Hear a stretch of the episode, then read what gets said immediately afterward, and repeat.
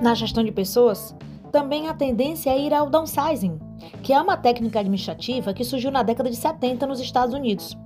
Ela consiste em fazer um enxugamento de estrutura, de processos e de pessoas, com o objetivo de tornar a organização mais ágil, eficiente e eficaz. Essas tendências da administração moderna ocasionam mudanças também na área de gestão de pessoas.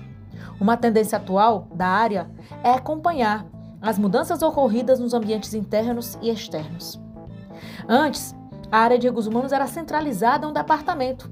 Só que essa antiga estrutura foi substituída por uma área descentralizada de linha e staff. O modelo antigo era focado na função, agora é focado no processo. Com isso, a área mudou de uma área prestadora de serviços rotineiros e burocráticos para uma área de consultoria interna, que atua como apoio aos gerentes de linha, os verdadeiros responsáveis pela gestão de pessoas em uma organização.